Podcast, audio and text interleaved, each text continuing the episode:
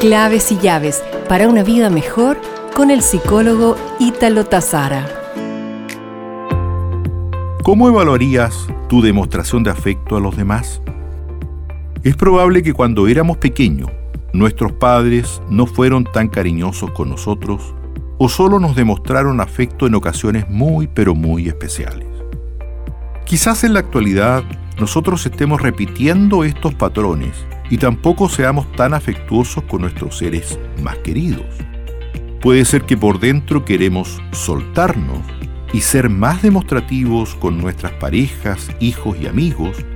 Lo cierto es que siempre es posible intentarlo y modificar nuestras conductas demostrativas, aún estamos a tiempo. Por tanto, te invito a irnos soltando gradualmente, poco a poco, con pequeños gestos. Puede ser un beso espontáneo, algunas palabras que sorprendan a nuestras parejas, un toque en el hombro a nuestros hijos u otros gestos.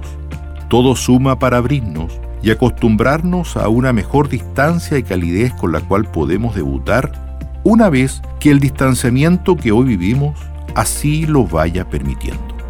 La demostración nos hace más generoso y afianza nuestras relaciones con los demás. Nos reencontraremos pronto con más claves y llaves para una vida mejor.